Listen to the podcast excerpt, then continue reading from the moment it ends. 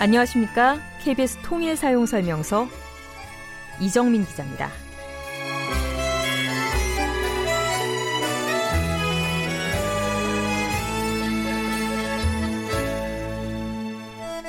스포츠 종목 중에서 우리나라가 종주국인 종목. 네, 바로 태권도입니다. 태권도는 세계인들에게 대한민국을 알릴 때 중요한 역할을 하기도 하는데요. 그건 북한도 마찬가지입니다. 북한이 최근 콩고나 불가리아와 연달아서 태권도와 관련된 문화 교류 협약을 맺었습니다. 태권도를 가르치는 선생님들을 서로 방문하게 하고요. 함께 회의도 하고 장비도 교류하고 또 기회가 되면 함께 훈련까지 하기로 했습니다. 태권도에서는 작년만 해도 남북 간 교류가 아주 활발했죠. 지난해 10월 31일부터 11월 3일까지 남측의 조정원 세계 태권도 연맹 총재와 북측의 국제 태권도 연맹 이용선 총재가 평양에서 두 손을 맞잡은 일도 있었습니다. 그때 남북한의 태권도를 발전시키기 위해 세웠던 약속들. 태권도의 힘찬 기합처럼 언젠가는 이뤄질 것으로 기대합니다.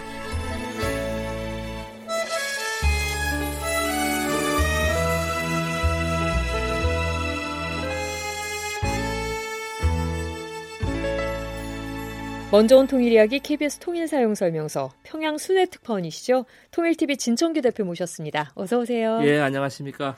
진 대표님 벌써 8월 마지막 주가 됐어요. 예, 너무 정말 시간이 빨리 갑니다. 그래요, 진짜. 예. 올여름 어떠셨어요? 아유, 너무 덥지요. 예. 어, 평양에서도 덥고 서울도 뭐 덥고 아주 뭐 정말 너무 더웠습니다. 평양 더웠나요? 평양도 어 제가 한번 말씀드렸나 어쩐다 모르겠는데 서울보다는 조금 북쪽에 있고 또 있으니까 한 뭐 한 4, 5도 정도는 낮을 거로 생각이 되는데 그렇지 않아요. 서울하고 비슷하고 오히려 더 더울 때도 있더라고요. 더 더울 때도. 예, 저는 이제 매일 그 인터넷을 이제 보는데 이제 날씨도 보지요. 어 이제 물론 뉴스도 보고 여러 가지 하는데 뭐 물론 우리 KBS 이 방송도 제가 듣고 그쪽에서도 KBS 예, 보시나요? 그렇습니다. 봅니다. 듣고 예. 그런데 날씨를 보면 서울하고 비슷해요. 오히려 더 어, 높을 때도 있고. 오, 네, 그렇습니다. 기온이 많이 차이 나지 않는군요. 예, 차이 나지 않아요. 적어도 평양은. 예. 올여름도 북한에서 많이 보내셨죠? 예, 그렇습니다. 예. 저희 저희가 진 대표님께서 이렇게 북한에 다녀오셔서 찍어오시는 영상을 바로바로 이렇게 보여드리면 좋을 텐데 사실 좀 시간이 걸리고 이래서 바로 바로 소개해드리지는 못하고 있어요. 그래서 오늘도 이제 여름 장면은 아니고 봄 장면을 저희가 이렇게 보내드리고 봄 얘기를 조금 해보도록 하겠습니다. 네. 그 오늘 이제 소개해 주실 내용이 4월의 평양거리예요. 아, 그렇습니까? 예, 4월의 평양거리 저희가 촬영해 오신 부분을 같이 보면서 또 소리를 들으면서 이제 얘기를 나눠 볼 텐데 4월 작년 4월에 방문하신 네, 화면이라고 그렇습니다. 제가 들었습니다. 예, 예, 맞습니다. 어, 떤 계기에 가셨던 아, 건가요? 그때 이제 4월 아마 11일부터 한 20일까지 제가 기억이 나는데 그 전후에 뭐 기념 행사, 뭐 체육 대회, 뭐 공연 이렇게 보고 어 이렇게 한 기억이 납니다. 네. 진청규 대표가 4월에 만난 평양의 모습을 먼저 저희가 소리부터 한번 들려드릴 텐데요. 아마 들으시는 분 순간 어디서 많이 들었던 소리다 싶으실 거예요. 유튜브로 함께 하시는 분들은 영상으로 보시면 더 쉽게 아, 이거구나 하실 겁니다. 한번 들어보겠습니다.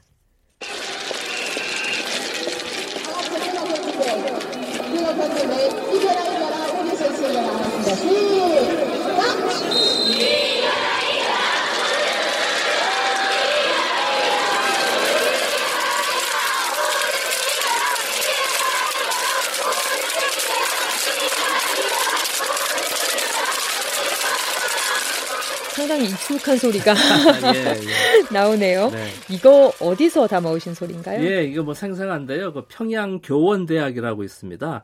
우리로 치면 이제 서울 교대 아. 교육대학 그 초등학교 선생님들을 위한 교육적이죠. 어, 평양 교원대학. 음. 그래서 어 바로 그날 갔는데 이제 휴일, 일, 축제일, 일, 기념일 때 이제 아, 그 체육대회 하는 장면이었어요. 체육대회도 아주 조금 새롭게 봤고 그 네. 응원하는 모습입니다. 이겨라 아. 이겨라 우리 팀 이겨라 예. 뭐다 우리말 다 똑같이 말이 통하는데 예다 구호는 알아듣죠. 다 비슷한 것 같아요. 예. 그렇습니다. 예, 예. 이게 보니까 저희가 사실 한국에서 이렇게 체육 경기 열릴 때 간혹 북한에서 오는 경우들이 있잖아요. 그때마다 굉장히 사실 주목받은 게 네. 응원단, 네. 뭐 미녀 응원단이란 호칭이 붙기도 하고 그래서 아마 우리 청취자분들께서도 익숙하실 것 같은데요. 북한 응원 문화가 사실 어떤지 궁금해요. 어, 그러니까 그 아까 저 유튜브나 뭐 보신 분들 동영상 계시겠지만 아주 뭐 질서 정연하게 조직적으로 그 뭐 아주 알려진 게 그 대집단 체조 요즘에 했죠. 그 인민의 나라 지난해에는 그 빛나는 조국 그리고 지난번에 그 시진핑 국가주석이 방북했을 때는 불패의 사회주의 네. 뭐 이런 제목으로 이런 대집단 체조 어 그걸 하는데 상당히 뭐 아주 놀랍죠. 어 응원도 어 학교 어 체육 대회 뭐 운동회 이런 응원도 그와 같은 맥락으로 보고 있습니다. 그래서 음. 그 북쪽 분들은 이제 그 전체는 하나를 위하여 하나는 전체를 위하여 뭐 이런 음. 구호도 있더라고요. 그런 이제 보면 뭐 그 대집단 체조곡도 제가 한 두어 차례 봤는데 이 카드 섹션, 이 모자이크, 이 카드 섹션만 만 한 7천 명이 동시에 보니까 평양의 고급 중학교, 고등학교 학생들입니다. 고등학교 학생 예, 고등학교 어. 남녀 학생들이 만 7천 명이 정말 뭐 한 명의 오차도 없이 하는 것 보면 정말 놀라지 않을 수 없어요. 아무래도 우리 이쪽보다는 훨씬 뭐라 그럴까요? 조직 문화가 강한 곳이기도 네, 하고. 그렇죠. 예, 조직 생활, 예. 조직. 그래서 또 뭐 여기서 조금 더 얘기를 하자면 어 어느 분들은 또 그러시요. 저거 인권 유린 아니냐. 그런데 저는 뭐 아주 그 의견에 아주 적극적으로 반대를 하는데 왜? 저는 뭐 이거 얘기해도 될지는 모르겠는데 저는 저 서울에서 그 배재 고등학교를 다녔습니다. 네. 예, 지난 시기 지금도 뭐 배재 고등학교 있고 예. 역사가 제일 오래됐죠. 월요일 날 매주 월요일 아침 1시간은 응원 조회라고 아주 응원 연습을 했습니다, 우리는.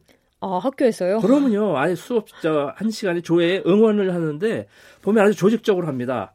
교복을 막 열었다 폈다 카드 섹션까지는 아니지만 율동을 하고 지금도 생각이 나요. 음. 어렸을 때 하니까 뭐 달, 노래에 율동을 비춰가지고 하는데 아주 즐거운 마음으로 했습니다. 음. 그래서 좀 응원 단장이니 뭐 다 있어요. 선배들이 하고 하는데 뭐 바로 2학년, 3학년, 우리 1학년 때는 그렇게 하면 진짜 그 교과도 알잖아요. 우리 배제학당 배제학당 노래합시다. 그 웬만한 분들 다 아시는데 그러면서 일체감을 느끼고 내가 정말 배제학교 다니는 이 이거 뭐 학교 너무 이거 선전하는 것 같은데 어쨌든 뭐 그런 거로 인해서 전 그런 비교를 드립니다. 저가 학교 다닐 때는 그걸로 해서 동료애도 느끼고 틀리면은 야 너 왜 틀리냐 우리 같이 해서 좀 멋지게 보이자. 음. 그 서울 장안에서 대한민국에서 아주 응원으로는 유명한 학교입니다 배제학교가 그런 자부심이 있었어요. 아마 그러와 같은 북쪽의 대집단 체조국도 그런 맥락으로 전 이해하고 있습니다.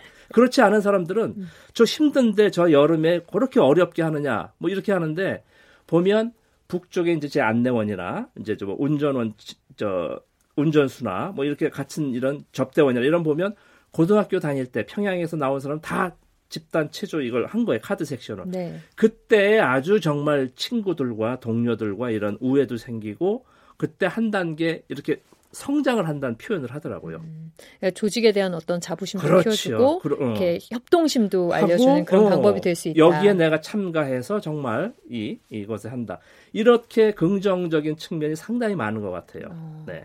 그런데 이제 네. 다른 시각으로 보면 저거 뭐 강제로 하는 건 그분들의 생각인 것 같아요. 네. 예.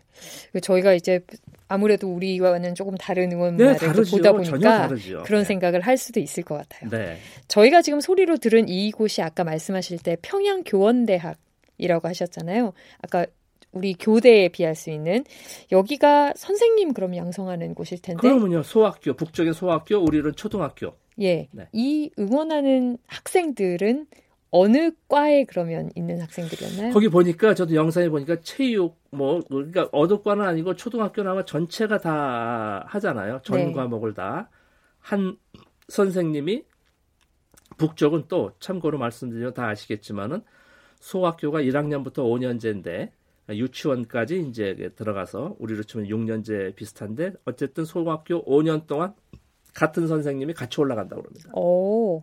한 선생님이 그 학생 6년을 계속 5년 동안 5년. 5년을 아, 계속. 아, 그래서 그 학생의 특장점, 장단점을 다 파악해서 부모님보다 더 잘 알겠죠. 어, 예. 아무래도 접촉하는 예, 시간도 시간이 훨씬 없고. 많으니까 그래서 이제 아이의 그런 그 소위 이제 소조 활동이라든지 자기의 진로라든지 이렇게 해서 정말 그 어, 가족같이 이런 그 지낸다는 이야기를 들었습니다. 어, 그럼 이 학생들이 앞으로 졸업을 해서 그렇게 많은 북한 우리 아동들의 또 그 인생을 가르치는, 책임질 예, 만한 그러면요. 그런 학생들이 되겠군요. 네. 지난번에 저희 인민대학습당 소개해 네. 주셨을 때 거기도 음악 교원이 한 분 계셨잖아요. 거기는 그렇죠. 거기는 이제 교원 대학은 아니고 이제 우리로 치면 사범 대학 같은 데겠죠. 아, 중학교 이제 음악 교원이니까. 예. 예. 그, 교육 대학은 우리 초등학교는 전 과목을 다 가르치는 선생님들이잖아요. 풍금부터 미술부터 뭐.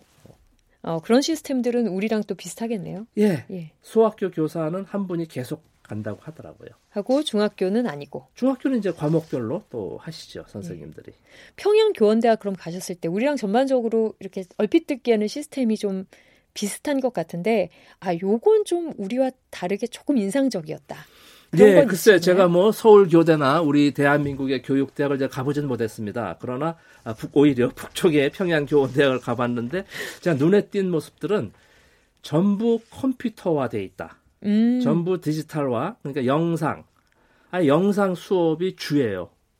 어떤 걸 주로 영상으로? 그러니까 영어 교육도 이렇게 영상으로 하고 물론 뭐 과학 교육 무엇은 교육이든 다 영상으로 해서 그 학교 모니터가 있습니다. 교실에 칠판, 전자 칠판까지는 아니고 전자 칠판 그것도 되고 어쨌든 그 큰 모니터가 있으면서 거기서부터 이제 수업을 하고 그런 가르치는 법도 소위 교수법도 어, 교육을 하고 네. 배우고 이런 모습이 뭐 우리나라도 그렇게 하겠죠 요즘에 음. 제가 뭐 요즘엔 본 적이 없지만은 아마 비슷하지 않을까 그리고 아마 특히 더 컴퓨터 이런 과학 이런 부분에 더 집중하고 의외로 영어 교육도 상당히 예, 아주 적극적으로 하는 것 같은 느낌을 받았습니다. 어, 우리 사실은 북한에서 이렇게 영어 열심히 한다 이런 얘기를 들으시면 약간 의외다 하시는 분들 많잖아요. 그런데 저도 듣기에 요즘 영어 교육 상당히 강하게 가르치고 과학 교육에도 신경 많이 쓴다고. 그러면요. 예, 그런 얘기를 많이 예, 들었어요. 북쪽의 구호가 다 바뀌었잖아요.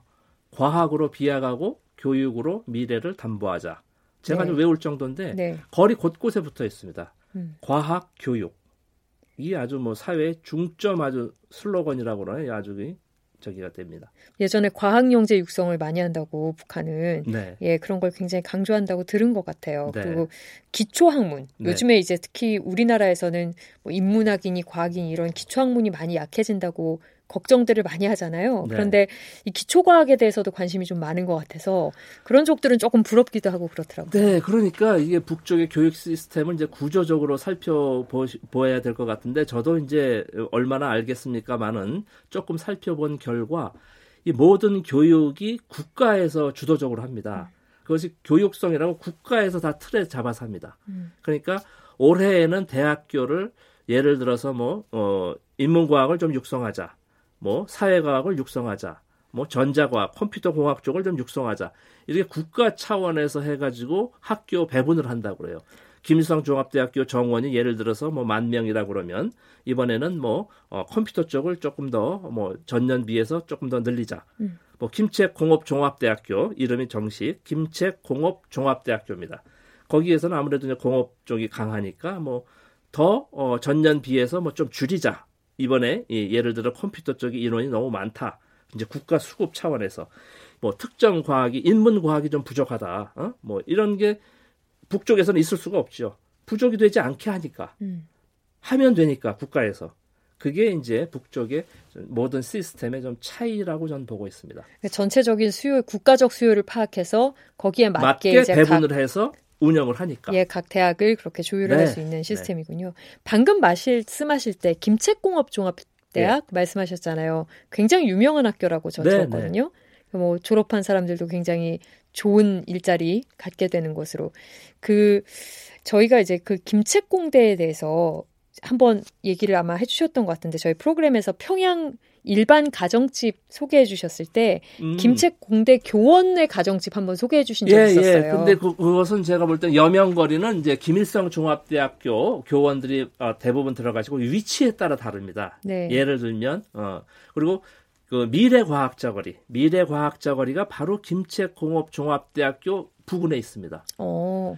그래서 미래 과학자 이름 그대로 미래 과학자 거리로 이름 지어지지 않았습니까? 네. 이 이제 에, 김정은 국무위원장 시대에 이제 이것도 어 2013년인가 14년도에 완공된 거로 알고 있는데 그 거리에 바로 김책공업대학 종업 공업 공업 종합대학 발음이 어려워요. 김책공업 종합대학교 네. 예.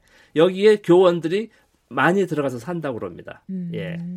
이렇게 자부심이 강한 네. 대학, 이 김책공업대학 네. 에 대해서 좀 얘기를 해봤는데 저희가 아까 거리 얘기하다가 좀 약간 얘기가 샜습니다만 이 김책공업대학교 가려고 해도 사실 저희가 평양 거리에서 다 트램이나 뭐 궤도 전차 뭐 이런 거 타고 갈 수밖에 없잖아요. 저희가 이제 시내입니다. 예. 예 거리에서 사실 평양 거리에 상당히 그런 그런 궤도 전차 뭐 이런 것들을 많이 보게 되는데 이 거리 얘기를 조금만 더 해보면 이런 궤도 전차 같은 것들도 시내 곳곳 속속들이 이렇게 다 다니는 그런 식으로 이렇게 짜여져 있나요? 아니면 좀 띄엄띄엄? 예, 그러니까 이제 이게 상당히 이제 주관적일 수밖에 없는데 제가 지도를 놓고 이렇게 설명드릴 수도 없고 제가 지도를 봐도 어느 노선인지 아마 정확히 한 자료는 없습니다. 그러나 제가 볼 때는 주요 도로 는 거의 다 카바가 되는 것 같아요. 음. 소위 이제 만경대 구역에서 만경대 구역은 거의 평양 외곽입니다.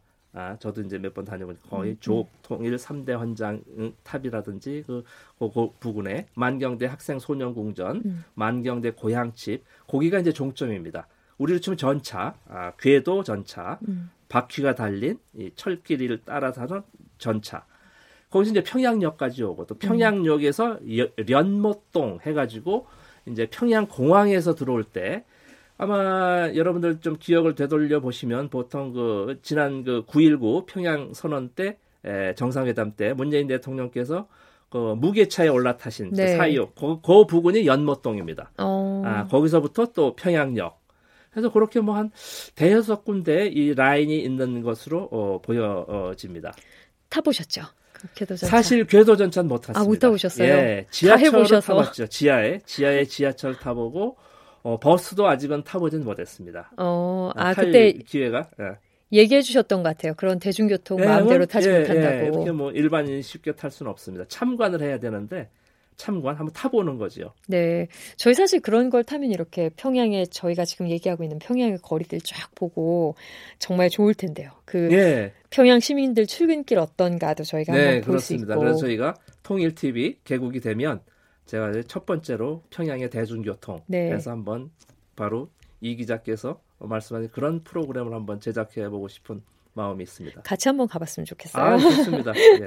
저희 그 이렇게 평양 거리에 사실 뭐 아까 우리 김책공대 얘기도 했고 과학 발전에 대해서도 얘기했지만 평양 그 출근길에 요즘에는 참 휴대전화 들고 많이들 이렇게 걸어 다니는 제가 그런 장면도 많이 본 것 같아서 새삼 이렇게 북한 이렇게 일상의 변화랄까요? 주민들의 변화를 좀 쉽게 이렇게 느낄 수가 있었거든요. 실제로 그런 광경도 많이 보셨죠? 아 그러면요. 제가 아침마다 거의 산책을 하는데 예, 뭐 주로 뭐 아주 바쁘게 다니고 버스에서 내려서 뭐 종전걸음 심지어 뛰어가는 사람도 있고 뭐 일상적으로 보는 모습입니다. 음, 저희가 사실 평양 거리에 대해서는 정말 할 말이 많은데 오늘은 좀 시간 관계상 뭐 평양 거리 그리고 교육 이런 얘기들 여러 가지 해보면서 마치도록 하겠습니다.